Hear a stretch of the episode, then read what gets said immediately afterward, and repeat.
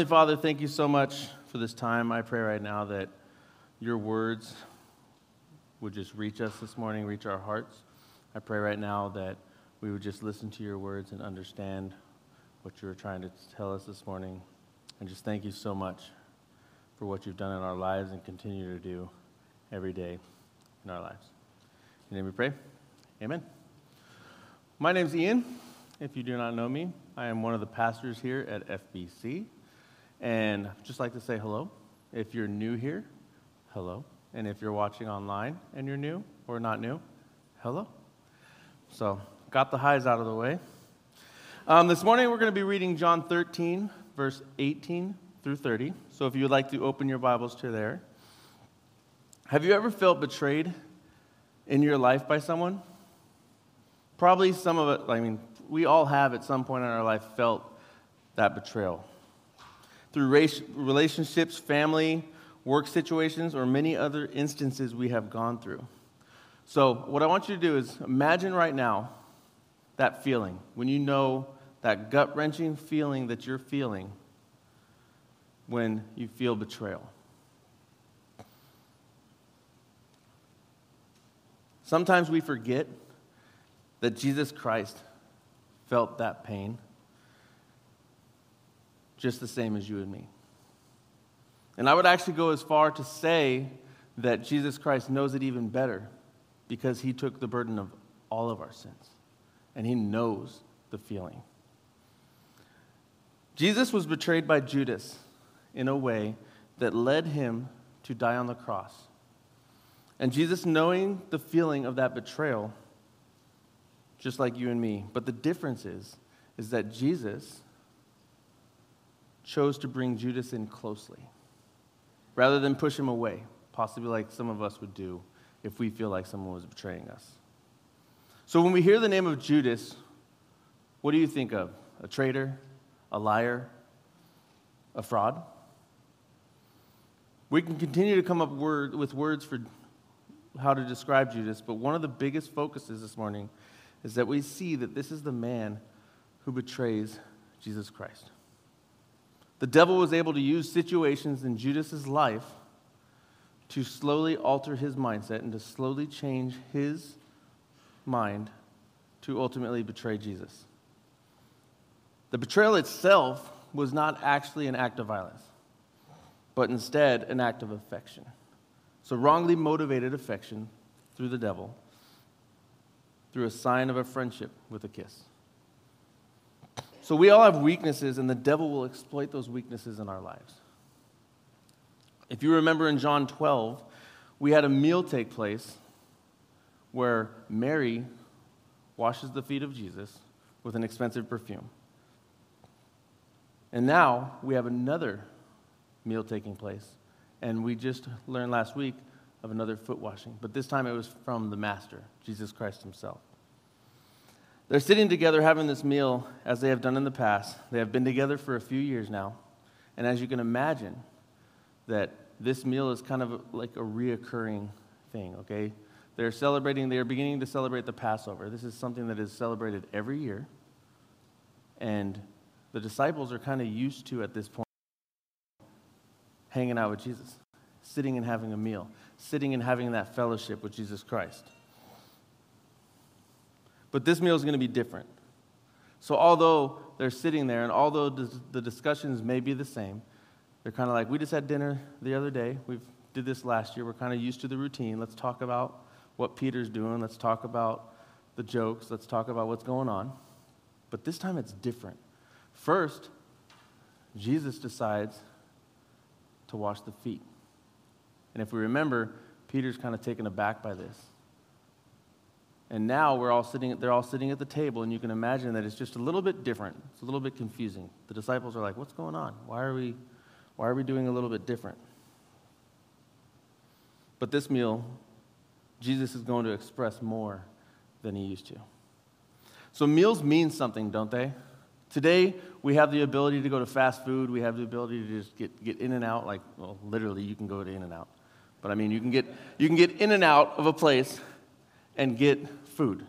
You don't need to spend too much time. You can just go grab it and go. I don't know if they had like bring your donkey to a window and drive through. But we have that ability. But when you invite somebody to a meal, when you say, hey, would you like to come to my house for dinner? Would you like to spend some time with me? That's more intimate. That's more meaningful. Because you are willing to bring them into your house. You are willing to bring them into you. And during that meal, this fellowship takes place.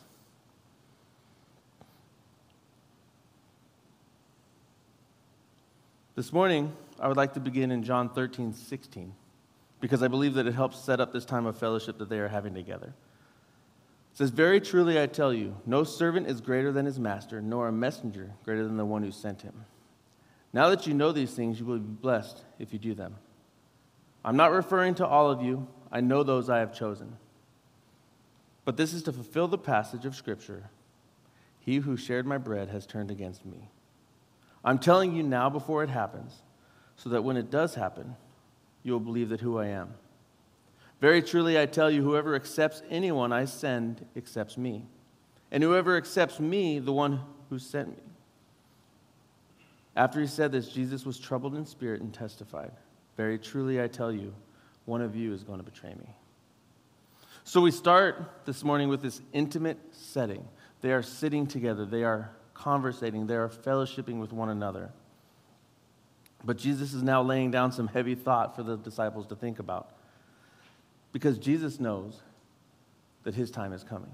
Jesus knows that it's time for him to just give them a little extra, say the things that need to be said.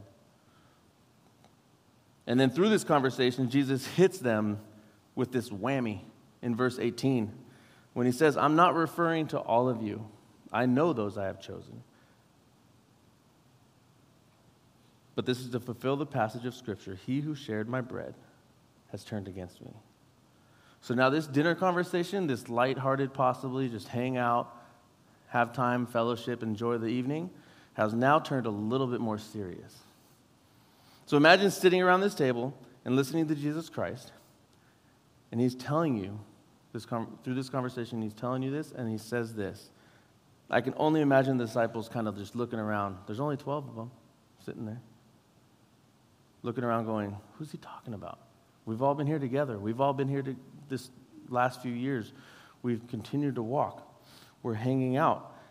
We fully and faithfully follow Jesus Christ. And now, these are the elite. This is the 12. So, why would Jesus not be referring to all of them? They might be thinking. I want you to remember this morning that your sin in your life can be hidden by you. You can easily put on a face, you can easily smile, you can easily walk into a room and act in a way to show people that there's nothing wrong with you in your life. And I believe that's what Judas was doing. He might have had some internal things going on in his mind, but he can easily walk into the room with the other disciples and look just as fully hearted as them. So that's why they're looking around confused. Who is it? We're all the same. We're all the same in this.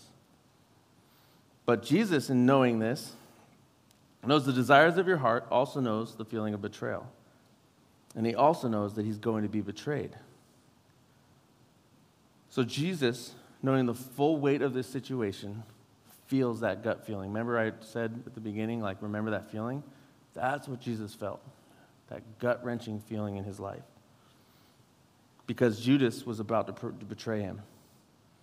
In John 13, 2, it says, The evening meal was in progress, and the devil had already prompted Judas, the son of Simon Iscariot, to betray Jesus. So here we have Jesus already knowing full well that someone is going to betray him and he says it out loud. He says this while Judas is sitting there at the table with them.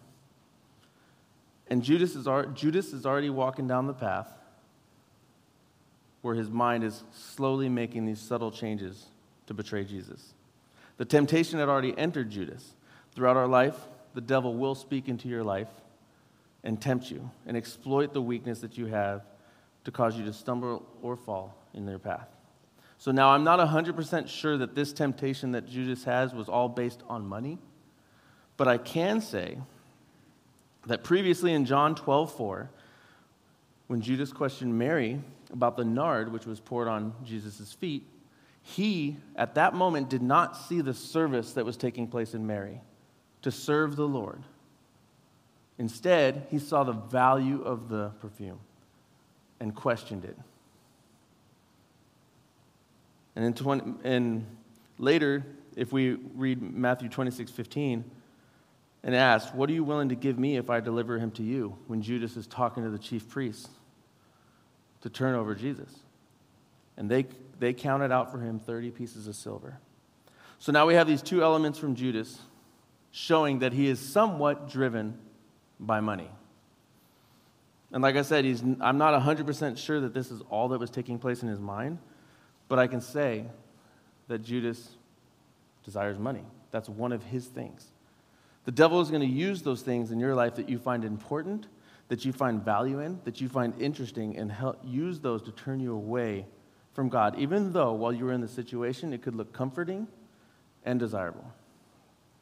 This is what the devil does he deceives us. When you go into a situation, it's not going to, I mean, there's going to be situations that obviously are going to look bad in your life, and you're going to be like, eh, shouldn't do it. But a lot of the time, what the devil does, he makes it look enticing. He makes it look fun. He wants you to want it. That's how he steers you away. So the devil knows this through the situations in the life of Judas, is starting to manipulate little things every day through various events in order to slowly guide Judas off path. In John 8, 42 to 45, it says, Jesus said to them, If I, if God were your father, you would love me for I have come here from God.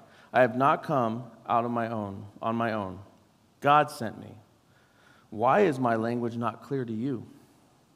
Because you are unable to hear what I say. You belong to your father, the devil, and you want to carry out your father's desires. He is a murderer from the beginning, not holding to the truth, for there is no truth in him. When he lies, he speaks in his native tongue, for he is a liar and the father of lies. Yet because I tell you the truth, you do not believe me. So, this is the manipulation that the devil uses in our lives to change these small things so that all of a sudden the big picture, you don't see the big picture. And when you do, you realize it's something you didn't want. But all these small changes slowly are guiding you away in a completely different directions. In verse 2, we know the devil prompted Jesus to, Ju, Judas, yeah, those are confusing. That's, this whole time is, I want to say the right word, not Judas, Jesus. Okay. But the devil prompted Judas to betray Jesus. And what took place in his motivation is not 100% sure. But the devil definitely used that money, knowing that Judas had that desire, and used it to start just manipulating him. But another thing we can see is that these small situations in Judas' life, although it are manipulating him, they led him to make up his mind. And no one else at the table knows this because we can hide our sin, right? We can act normal to anyone else. We can go into a room and act as if we are completely fine. So the conversation taking place is open to everybody. And the disciples are confused, but I also think that there was a conversation between Judas and Jesus. Because Judas because Jesus knows the desires of Judas's heart and is telling him. The devil desires you to be separated from God and will use the situations in your life to bring you further from God. And that's the mindset that Judas has, and his mindset has changed. But Jesus also knows the desires of your heart and knows when you are going to betray him. So, can you imagine this feeling that Jesus has right now? Just imagine this feeling knowing that Judas is going to betray him, and he is talking, and he's saying, One of you is going to betray me. And this whole situation is taking place. That feeling that Jesus has. Because I think we seem to forget sometimes the feeling the Lord has. When Jesus Christ was walking, we forget that he felt what we felt, the pain that we feel, the heartbreak that we feel. Jesus felt. So that gut wrenching feeling, I can imagine that Jesus is just mm, feeling it right now. Have you ever been in a situation where you feel like the person talking to you is talking directly to you, but they're talking like to the whole group? And you just, you're like, oh, you didn't say my name, but it's, that's me.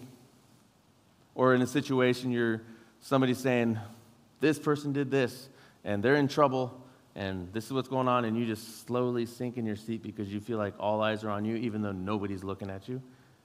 That weird feeling. That's the feeling I, I feel that Judas has right now. Because I think Judas kind of just is like, I'm not, I'm not right with God. And I know that what he's saying, and I think he's just feeling that torment. So here's another, here's a couple examples for you for this personal conversation, like this one-on-one conversation among the group. In verse 18, it says, I am not referring to all of you. I know those I have chosen where I feel Judas now is hearing Jesus saying, okay, he's saying not all of us, and I'm thinking this way. And then again, in verse 21, he said, After he said this, Jesus was troubled in spirit and testified, Very truly I tell you, one of you is going to betray me. And if we look back from last week, when it says in verse 10, when Jesus says, And you are clean, though not every one of you. So I, I kind of just get this mental image of Jesus just kind of like, Judas. And just slowly is just like, Judas, without saying the word Judas. And I think at this point, Judas is kind of feeling smaller and smaller. Like, feels like the room is just tightening up around him. And just that sense of just knowing that he is doing wrong in his life. Because when you're about to do something wrong, we've all had that feeling. When you know you're doing wrong, you feel it in your heart. You know. Nobody else may know. You might be not around anybody else, but you know that you're doing wrong. You know that feeling in your heart. For Judas, it was money, was a contributing factor to that led him away from Christ. But for you, you could be sitting here this morning saying, I don't have a problem with money. I'm good. But it could be anything. It could be anything in your life that you value more than Jesus Christ that steers you away from Him. The question this morning is if you're sitting here going, not money, not, that's not a big thing to me, the question is, can you identify what it is in your life that you value more? Because God knows the desires of your heart. But unfortunately, the devil does too. And the devil knows what you value in the world and we'll slowly start to manipulate that in your life and we'll slowly start to say, hey, this looks more enticing than Christ. Let's start doing this little bit by little bit. Let's start doing this. In John 13, 22 through 24, as we continue, it says, His disciples stared at one another at a loss for which of him he meant. One of them, the disciple whom Jesus loved, was reclining next to him. Simon Peter mentioned to this disciple and said, Hey, ask him which one he means. I can just imagine just that little, hey, ask him which one he means. So now we're in this room, and this vibe has completely changed. You go from this fellowship, this time of just maybe joking around, having fun, smiling, enjoying a meal. And this whole situation has taken a turn, and now everyone's confused. And now they just want to know. And in verse 25, they ask, Lord, who is it? See, the disciples are confused because, from their viewpoint, everyone in that room is a follower of Christ. Everyone in that room has given their life in service to Christ. But Judas is a little, Judas is a little bit different. Because although he did leave everything in his life to follow Christ, just like all of them did, in his mind, there was this one thing he was holding on to. And money was manipulating him. And the desire of money in his life was manipulating him. Back in 12, John 12, 3 through 6,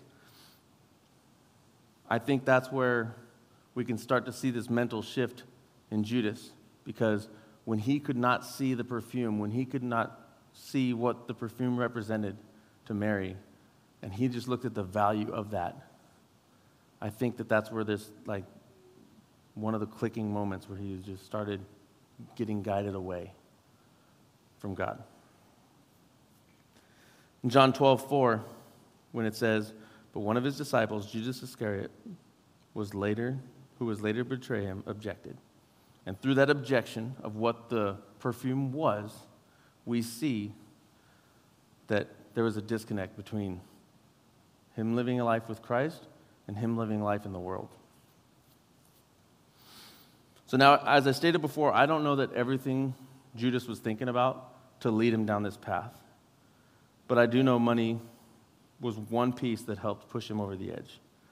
So the devil manipulates people by using the thing that they find value in and makes the small, subtle changes in your life to change your mindset without you seeing the big picture. And over the course of time, the devil will guide you away from God slowly. And like I said, you might be sitting here this morning saying, That's not going to affect me. That money's not an issue. But I want to truly ask you, because we all sin and fall short of the glory of God.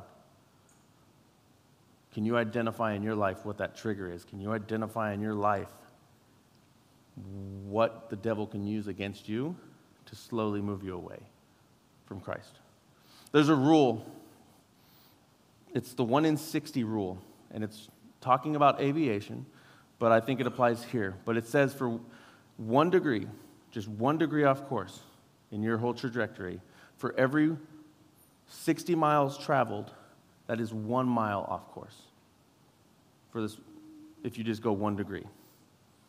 So, what happens if we do that in our life? The further you travel, the further you become from your destination. Obviously, right? If you just slowly veer off, you will always continue to veer off. So, the further you travel from God, the further you will end up from your destination that God wants with you and the relationship you have with Him. See, God is a relationship. Having Jesus Christ in your life is a relationship. When I walk with my wife, we hold hands sometimes. But we also talk, we hang out. We're not walking separate, but we have that connection. When you walk with a friend, you're walking next to them, you have a connection. You're walking with them. But when you apply this rule, things start to change. Using that one degree, if you're 100, if you walk 100 yards, one degree off course, you'd be off by 5.2 feet. Not a big deal, right? Doesn't look that big. You're okay. My friend's now standing over here. I can still talk. I can still hang out. We're still having a conversation. We're not holding hands anymore. I mean, unless you got really long arms. But you're still there. So you think you're good. We're golden. You're right here. Let's go further. After a mile, you'll be off by 92 feet. Now, one degree is starting to make a little bit of difference. If you're in school, you can see them, you can see Jesus across the courtyard. If you're in the parking lot at the supermarket, you can see Jesus at the end of the parking lot. You're like, hey, I can't hear you anymore. I can't talk to you anymore. I can yell, but I still see you, so I'm good. And that's what it is, that, those, that slow separation. Because now you're like, no, he's, we're still in the same environment. We're good. I see Jesus over there. I'm good. I can't speak to him, but I'm good. And you start denying yourself that. All right. If you were to fly around the equator in one circle, by the time you hit your starting point, if you were one degree off course, you'd be almost 500 miles away from your starting point. So the longer you go in your life, the longer you walk in your life with Jesus, and allow the devil to slowly manipulate you further and further away by just one degree, because that's what the devil does. He says, hey, just, just come here. It's not a big change right away, just that one degree of change. When you get all the way around and you take that long course of action, that lifestyle that you have, one day you're going to wake up and Jesus is no longer even with you. You can't see him, you can't hear him, not texting him, you're not FaceTiming. He's no longer here. To put it in perspective, if you were to leave Benicia right now, about 500 miles away is when you'd hit San Diego. That's how far that one degree can do in your life. That's how far, if you don't keep it on track, that you can veer off. The devil will take the small changes in your life to do that to you. If you knew 100% that the person in your life was going to betray you, if you knew 100% the person that you're talking to right now is going to let you down, would you let them in your life? Most likely not, right? You're like, nope.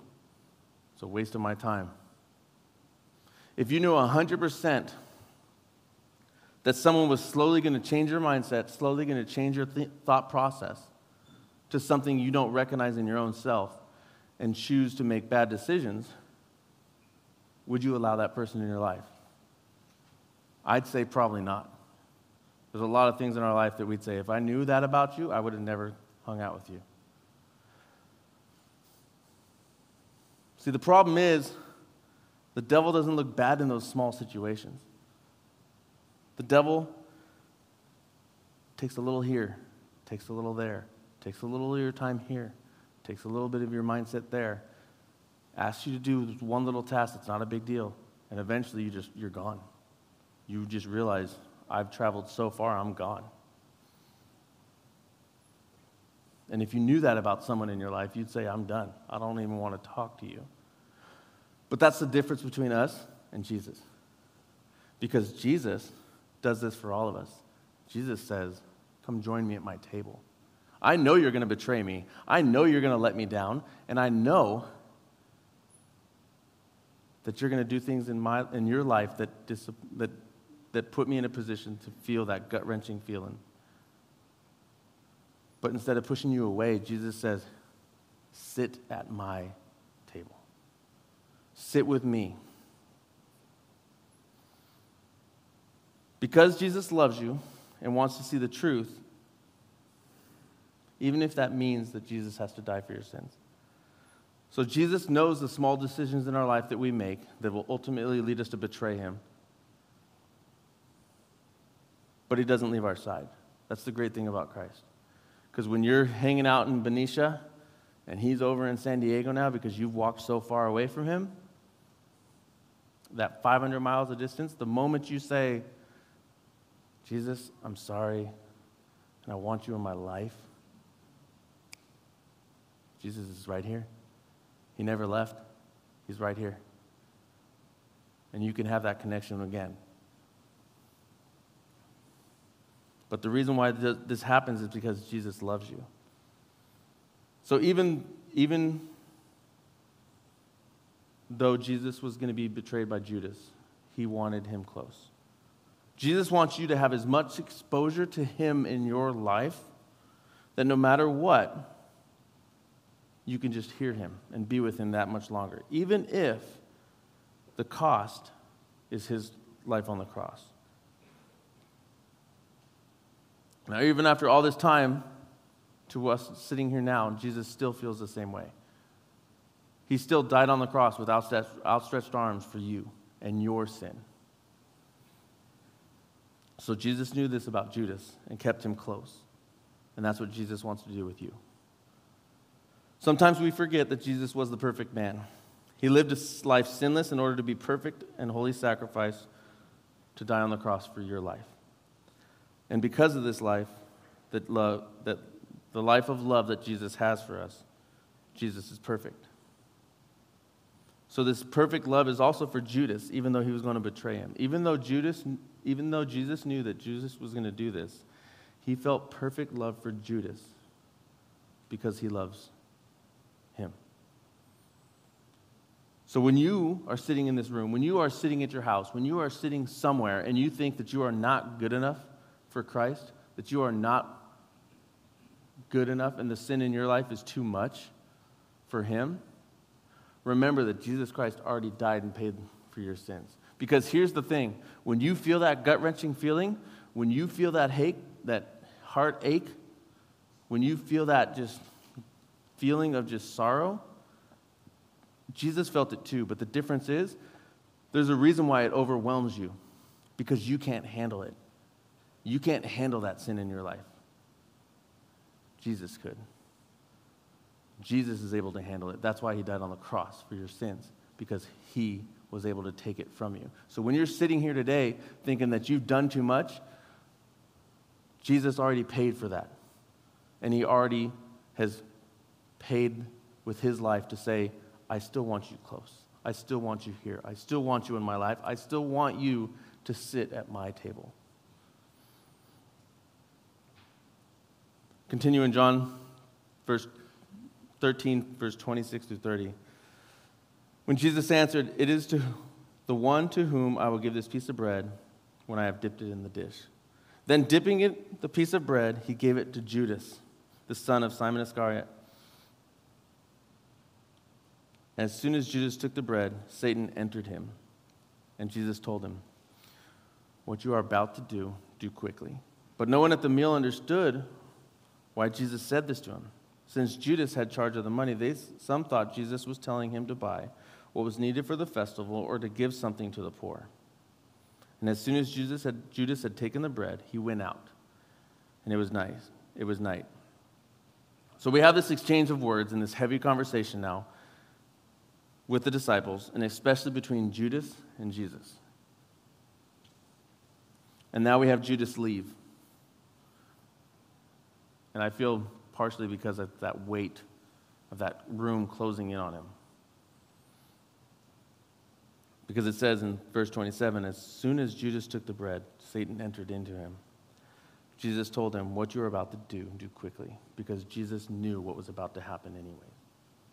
And he also knew that Judas wasn't going to change his mind. And he said, Do it quickly. Jesus knew that Judas in his heart was going to betray him. Jesus knew that this is why Judas leaves.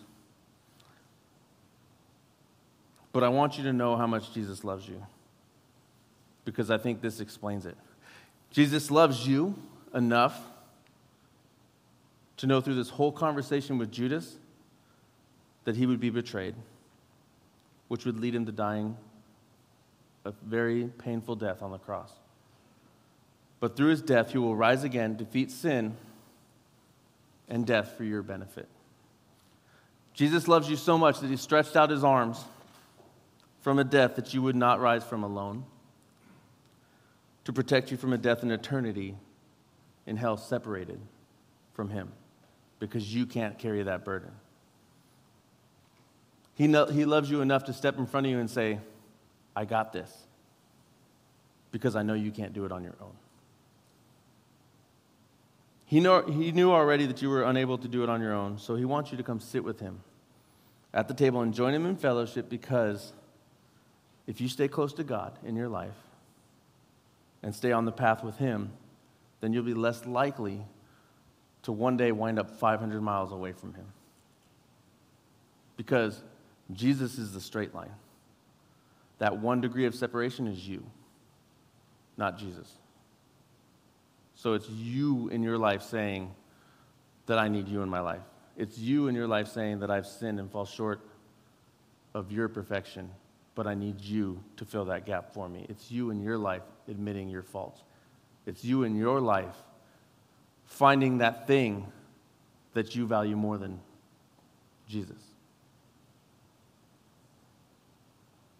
This morning, we're going to have an opportunity to say that I no longer will follow this path, and instead will choose to follow Jesus Christ in my life. All you need to do is put your faith in Him. All you need to do is make a change, and all you need to do is choose in that moment to say, I'm done and I choose to follow you. If you're sitting here this morning, I encourage you, if you would like to take that step in your life, I encourage that if you're sitting here and you've been a Christian for 30, 20, 40 years, however long, and you realize that you are now off course, I encourage you to think about that this morning. I encourage you to pray this morning about that, and we'll have an opportunity to pray.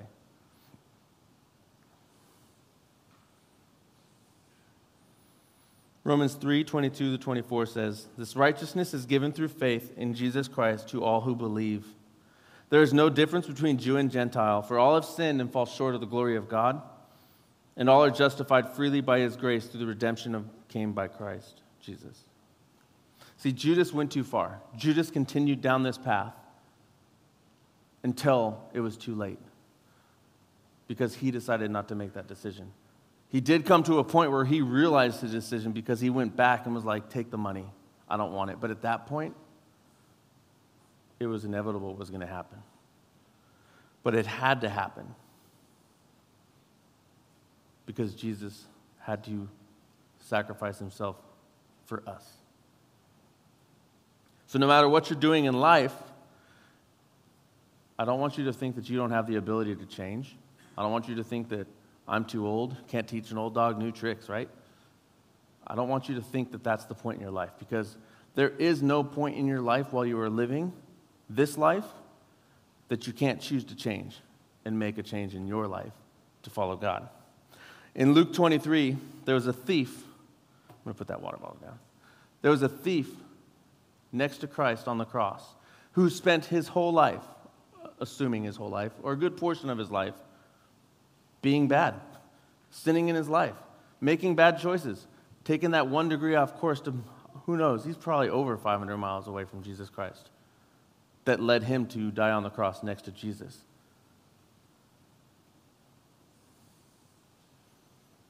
Luke 23, 40 through 43 says, But the other criminal rebuked him. Don't you fear God? Since you are under the same sentence, we are punished justly, for we are getting what, we, what our deeds deserve. But this man has done nothing wrong. Then he said, Jesus, remember me when you come into your kingdom. He lived his whole life in sin, and he, in that last moment of his life, chose to acknowledge Christ. And Jesus answered him, Truly I tell you, today you will be with me in paradise. So, even in these final moments of this thief, he chose to change his life. He chose to make Christ part of his life. So, no, you are not too far gone. No, your sin is not too much. No, you are not at a point in your life where you can't make that decision. If you're breathing, if you're living right now, you have a choice. And you can choose right now to follow Christ. You can choose to make that conscious decision in your life to say, I am done. I am sick and tired of being sick and tired of sin in my life. And you can choose right now to follow Christ in your life. A starting point can be how you live your daily life. At FBC, we live, we, oh, it's over here now. it's been there for so long. We follow worship, connect, grow, and go. Okay? We worship God in our daily lifestyle. We connect with others and build that fellowship together and have that accountability. We grow in our relationship with Jesus Christ daily, and then we go engage the world and teach them how to do the same. So if you continue daily to wake up and say, I follow you, Christ, and I choose to follow you, you will keep him close. I'm not saying you're going to mess up, not going to mess up. You will. We all will. But if you use that as a momentum every day to say, I'm going to bring you close, then you're, going to, you're never going to be that far away. But it's up to you to make that decision. It's up to you to choose that in your life. The Lord wants to be with you live with you, eat meals with you, fellowship together with you because He loves you. And the choice you have this morning to make is will you allow that situation in your life to become more important than Him? Just like Judas chose whatever he was thinking along with money to steer him away from God. Are you going to let your thing in your life move you away from God? And like I said, you can hide your sin, you can hide it from all of us. You can hide it from everybody else. You can hide it from your inner circle. But you can't hide it from God. Okay? God knows. So when you feel like, I don't want to say it because I'm too embarrassed, He already knows. You're, it's like going to a parent when you're a kid and you're like, I did something wrong. We're like, ah, we know. I watched you do it. I'm just waiting for you to acknowledge the fact that you did it.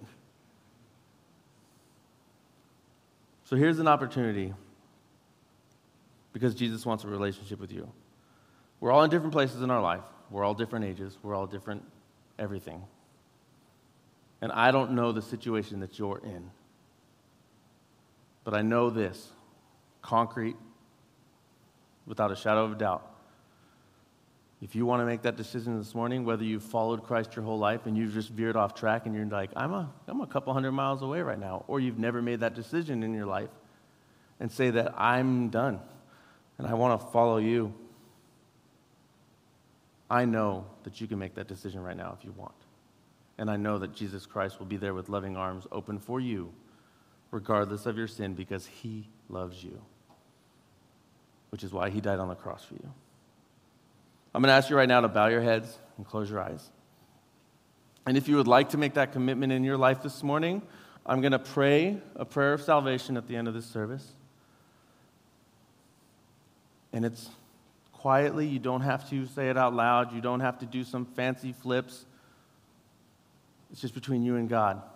If you have a situation in your life or you want to acknowledge Christ in your life, say that prayer. However, if you choose to make that if you choose to pray that prayer this morning for yourself, I would love to talk to you after the service. I would love to hear about it. Me, Pastor Lee, would love to talk to you further, let you know about next steps, what you could do, and how we can help you follow those steps. And I'll be up front at the end of the service in front of the sanctuary to hear that from you. Let's pray. Dear Lord, I admit right now that I am a sinner. I have done things in my life that do not please you. I have lived the life for my own desires. I'm sorry and I repent and ask you to forgive me. I believe that you died on the cross for me to save me. You did what I could not do for myself.